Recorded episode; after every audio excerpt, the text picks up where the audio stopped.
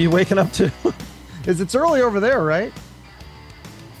Uh, we had long travel day yesterday, and then three hour lost three hours. So literally, probably got to sleep at three, and we had interviews started coming in at eight a.m.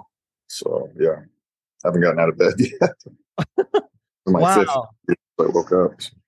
How do you do it? I mean, you're you got to be one of the busiest people that I've interviewed. I mean, looking at all the projects you have, and and you do guitar lessons and all these different bands, and then tour dates and interviews. And how do you do it?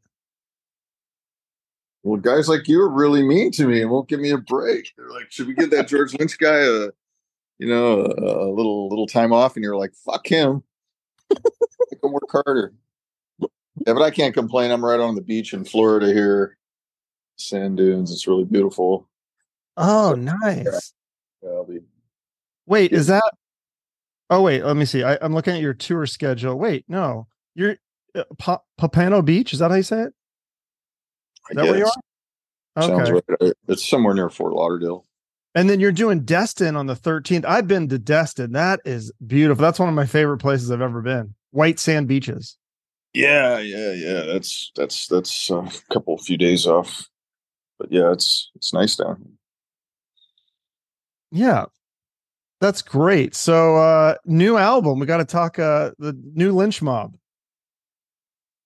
Yeah, Babylon's coming out October twentieth. Um, you know, we got a slew of videos uh, we have done or continue to work on um, uh, for it, and uh, doing a record release party at the Whiskey and some other joining uh, venues around that area. We're doing an unplugged thing and a signing and um, street thing.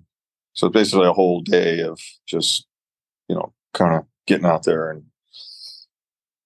being there, uh, being present, and uh, doing whatever we can to increase awareness that this record is out and let people know. Yeah, it's cool. I love the the singer. Um where did you find him? Gabriel Colon. Yeah, yeah, yeah, yeah. You can't call him Colin. I, I see I wrote it down. Co lawn lawn like a you know lawn landscaping.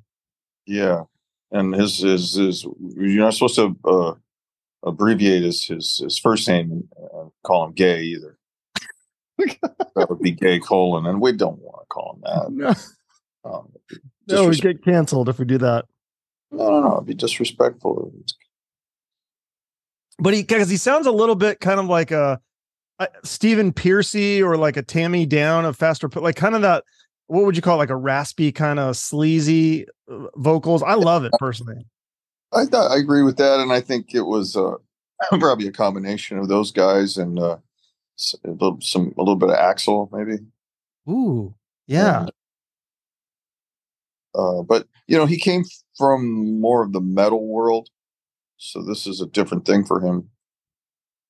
Uh, it's not uh, his normal thing. He wouldn't. He didn't expect to be working in a band like this, and so when we did the record, it was, um, you know, it wasn't something that he was a natural fit for him. So, which made it interesting because he loved it. You know, he loved the the, the the way that we this genre of music would approach songwriting uh, uh, and and the end the end result being so different than what he's used to doing. I loved what he's done in the past. I couldn't name the bands, but I have heard the stuff that he, that he did, and it's great.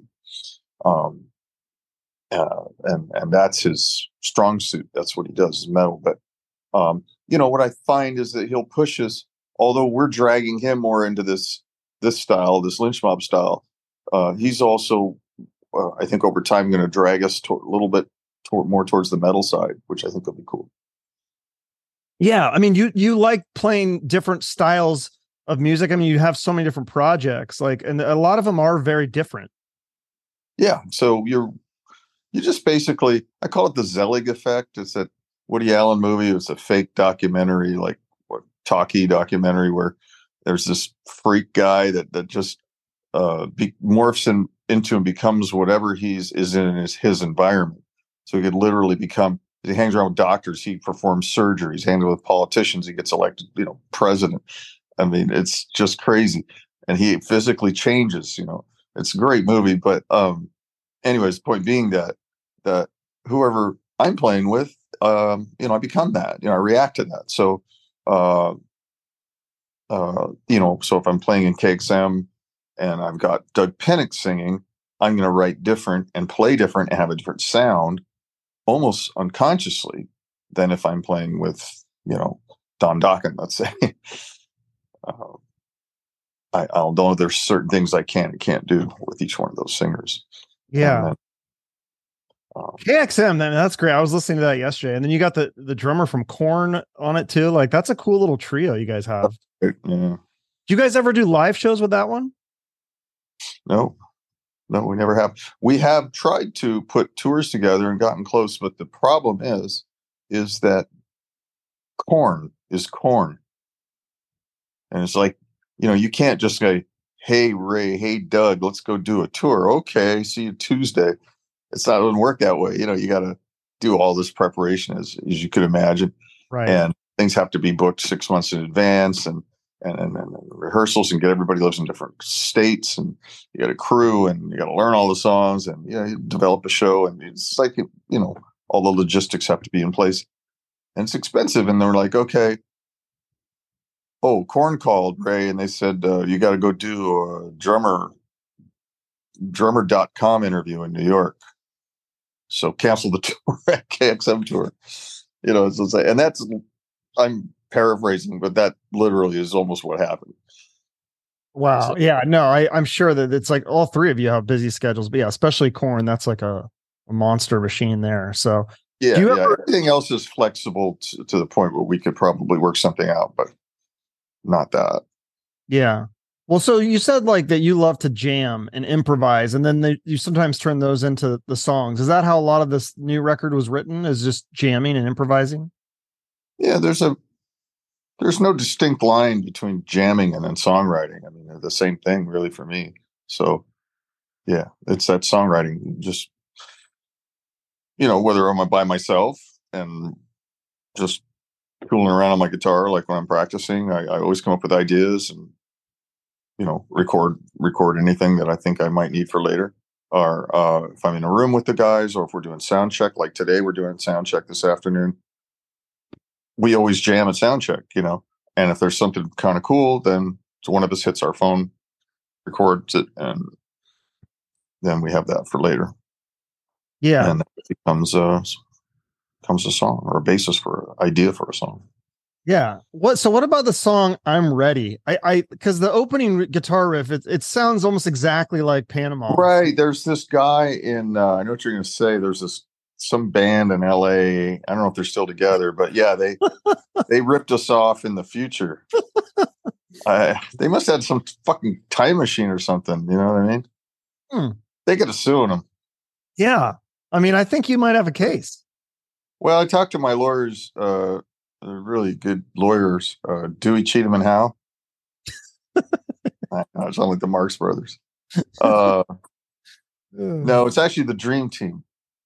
It's Johnny Cockring. Oh yeah. Oh, Him, well, and- those guys are all dead. I think, aren't they? It's so much stress. Yeah, that's why they're. That's why I can afford them now. yeah. Okay. They just prop them up in the courtroom, though. They're still very intimidating. Mm. Yeah. Well, yeah. The Kardashian, uh, uh, uh the family is uh, they got a lot of money. They can intimidate. Well, you know, when you're that talented, of course you got a lot of money. You're doing, you're producing so much great stuff for the rest of the humanity. You're Mhm. entitled to. You should get compensated for that. I mean, they got big butts and lots of makeup. Come on, that's a lot of work. I think that sums up the whole Kardashian enterprise right now. Big butts and makeup. Jesus Christ! Don't get me started. Anyways, I got plus. I can't. This I I, I got to cut this interview off at, at some point because I do an appointment with my fucking buttologist. Get my injections. Yeah. Are you still? How is your health? Because you were like you used to be ripped. You used to do. Uh, you're really into like working out and stuff. Are you still into all that stuff? Well, I mean, uh, no, I'm on a much lower scale. I, I mean, I'm not a, I'm not a, you know, uh, back in the day, it was like I lived for that, you know, for for, for the gym and and training and all that. You know, that not anymore. But I work hard, and I, I'm, but, you know, I do work out, and, and I'm, um, and uh, we we also have a place in northern New Mexico where which we love, and we and that's literally just all work all the time. You know, hard work. So that it's like you'd never think about going to the gym after a day out there. You know, you're just like so tired you can't. You know, you're not going to watch TV. You just eat and you go to sleep and wake up again at five thirty in the morning and do it all over again. It's awesome, but it's very physical, physically uh, challenging, hard work. So that's your workout. But like it's uh, like a farm or something. yeah, I mean, we grow food, we have animals, and we're up at eight thousand feet, so we're right up against the the uh, Sangre de Cristos, which are thirteen thousand feet. We get our water out of the mountains. We have solar. Uh, you know, we, we're we're always building and repairing and getting wood and you know doing all the stuff we need to do to make life work out there. It's beautiful. How far are you from Don Dokken? And did you like? Was that just a coincidence? You both live in New Mexico, or what, what's the story there? I don't know. I mean, uh, I think he, uh, his girlfriend lived there, had a house there, and I think he they just moved in together. I guess I'm not sure exactly the story, but um, but I've been migrating out there for a good part of forty years. Um, it's just the place I would gravitate to, and I loved it. I lived in Arizona for uh, like 11, 12, 13 years, and I, and I would always find myself when I get on my motorcycle, I'd just be like drawn like a magnet to New Mexico, and just it was Zuni, it was Pueblo country, it was uh, Taos, it was whatever, and uh, I just I just loved it there. I felt like it was a sense of place, and I felt at peace, and I felt this is where I belong, and I still feel that way, and. uh but you know life gets in the way you know work marriages whatever so uh my wife and i have been visiting out out here uh for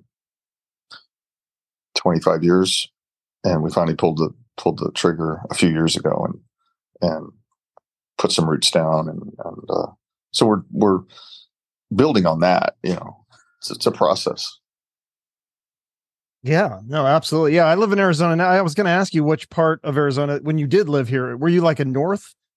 Uh, Cave Creek? Okay, that's what I thought. Okay, yeah, 'cause my parents live out there. That's yeah, not, not, Tatum, not Tatum Ranch Cave Creek, the real Cave Creek. Yeah. This was Cave Creek back when it was funky and it was awesome. And now it's, I'm sorry, I still love it, I guess, but I, I, it just breaks my heart to go there now.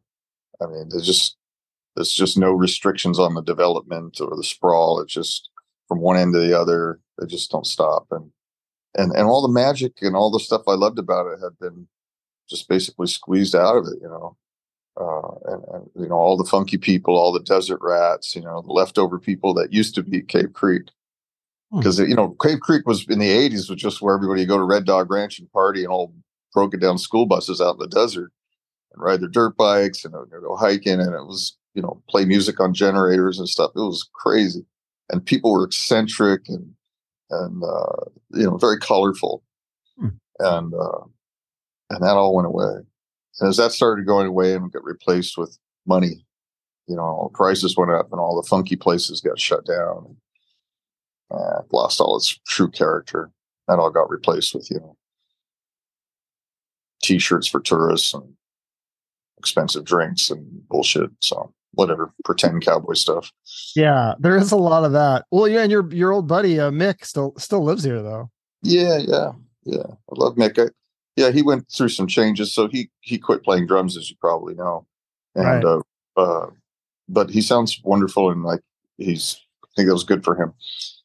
Uh, dr- you know, a lifetime of drumming is you know it's physically hard, you know, hard on you. So, but his brother is, uh, you know, his mini me kind of just just a almost they're almost like twins and and they have the same style same sense of humor they look the same uh and so uh uh steve plays with uh, jeff pilson and i on a project called the end machine and so it's basically like i have been making the band you know it's pretty cool Yeah. Would you ever retire? I mean, it seems like it'd be impossible for you to retire with all these projects you have.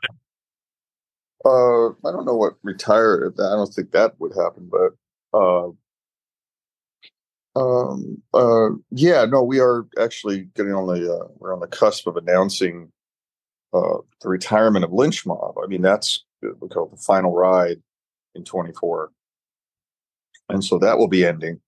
Um, this record will be our swan song, I believe, and uh, we're gonna our last show is uh, Monsters of Rock Cruise, uh, very at the beginning of 25.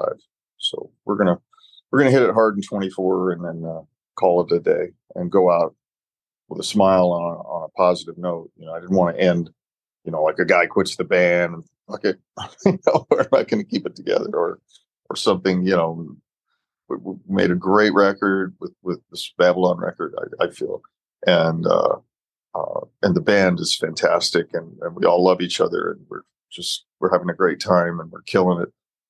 So that's a good way to go out, I think. So yeah, no, I, am loving the the new record is is fun. It's it's got a lot of different kinds of songs. Like the Synner, that's kind of a cool one too. The the it's kind of got like a bluesy kind of sexy vibe. Like I feel like it's something like a stripper could dance to or something. Are you guys going to do that one live? We have been doing that that and time after time live since we wrote it, or was even on the record. So it's interesting because we incorporated new songs into the set that aren't aren't anything anybody's ever heard and that's risky because you know nobody wants to hear that they want to hear the old songs and everything so uh but it worked. People dug it and we're like wait minute, they're just being nice. We're like weren't sure. And then the next night same thing great reaction. We're like shit i think it, they like it. Okay. So we play it every night. Do you notice when when audiences don't like a song? Like do you, do you can you tell like you could see like a bunch of people get up and go to the bathroom at the same time? Well, I never look at the audience. I'm pretty much just staring at my guitar when I'm playing. Uh, kind of zone it out. But no, I, I, I, I don't think I've seen that. I, I, but you can feel when something's not going over like like you would expect it to or hope it would. Uh, that's happened. Uh, for instance, like if you're at a high energy show and we play, we bring it down, you know, and play something like Rain, which I love playing Rain on the first record. But sometimes people don't want to hear that, you know. They're they're you're putting the wrong song in the in, or, or in the you know in the right on the wrong spot of the set, or the, you know what I mean. There's just sometimes songs just don't come off. You play uh, once in a while. We'll try to play something obscure, like a deep track, and people won't get it. They'll just be like, "Okay, play something we know." they're polite, you know, they they'll get into it somewhat, but yeah, you know, can't all be winners. That sucks because that to me that seems like like as a fan, I like like more the deep tracks. Like, I mean, of course you got to play the hits, but like I like hearing the stuff that you don't hear all the time. And I think obviously as a musician, you want to play different stuff too, right? That's going to be more fun for you. Yeah, fuck the audience. Do something for us. Go fuck you. Write your own songs. Yeah, yeah. You're so smart. Do you ever uh, just no, no, no, no? I, I was kidding. The the uh, my favorite thing to do is improvise, but not only do we find that some fans are resistant to that, but so are some band members. Hmm. So that becomes challenging if uh, you can't right. even get the band to go along with it. You know. Yeah.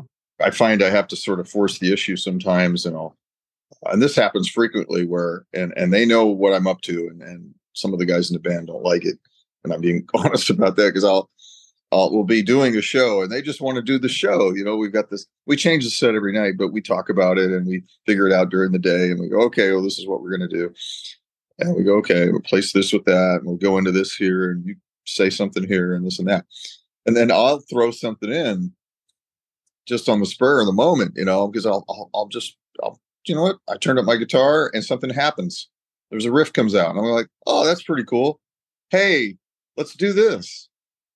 And everybody's act. It's funny because if you see this, if you ever watch us, and I do that on stage, you'll you'll see that the number one thing is the rest of the band acts like I'm not doing that. It's fucking crazy and it's the drummer because you can't do anything without the drummer, and he knows what's up. You know, we've been playing together for decades. what he'll do is Jimmy, he'll he'll just like, oh, he act like he's busy. Oh, I got to fix my foot pedal, and then he'll hide down there, and I'm still playing the. riff. He's hoping I'll stop, but I don't stop. And then I'll go up to the mic. I'll go, "Hey, you know what? Sometimes, you know, lightning strikes. You, you guys want to jam? You feel like jamming?" And I'm like, well, "We feel like jamming too." And then I look over him and he rolls his eyes. He's like, "Ah, shit." He's not getting out of this one. But then what he does, he'll he'll half-heartedly come in. You can tell he's not happy about it, and then he'll he'll play it, but he's waiting for the out. He's like, "We'll just make this, you know, an eight-bar thing, and then da okay, just kidding. Okay, let's go to the song." But I don't let him do that either. I'll keep going, and he'll have to start again. It's this whole little cat and mouse game we got to play within the, uh, you know, whatever. But you're the boss, right? I mean, it's lynch mob, so it's like you right, right? Yeah, that's what uh, allegedly. But really, the the, the the the the power structure is inverted in a rock band. Usually, the tour bus driver is the boss, or the or uh, yeah. I'm I'm kind of I try to be uh, just everybody's friend, so I don't I don't I don't pull the boss card. But so do you like that better where it, it's your project or as opposed to like KXM where it's like there's three of you, you're kind of all big names. Well, no, it's all the that's all the same thing, same dynamic. I don't really. I'm just a guitar player, you know. I mean, it's not like that. It's I don't like. I would never want to be like a you know in a Steve Vai situation. You know, I, I don't.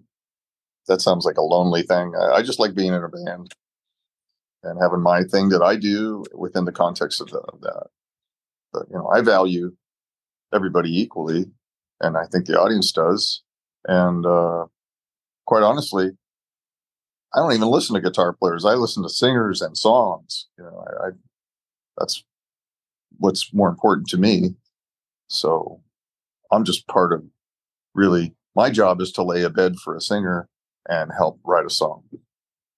So you don't listen to other guitar players. You don't. I mean, you get. I think you said you get inspired by them, right? You're not real competitive, but you can be inspired by other guitar players. Well, I'm aware of some of them, and, and of course, you know what I was raised with. Of course, I've listened to them, but and as far as nowadays, uh, it's not like I sit around and and you know, technically, theoretically, guitar music is not something that I concern myself with.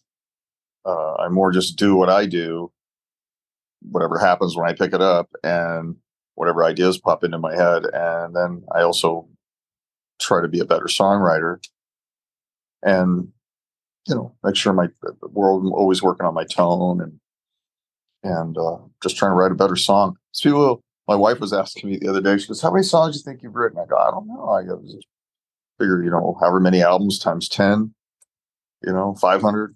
She goes, "Oh, I think you've written a lot more than that." I go, "You know what? Doesn't it's not a contest. It's not how many songs you've written. I would rather have written just one great one." Well, Mr. Scary, I know you say you don't like that one, but that's like that's epic. I mean, that's like a, that's kind of what made people think of you as a guitar hero, right?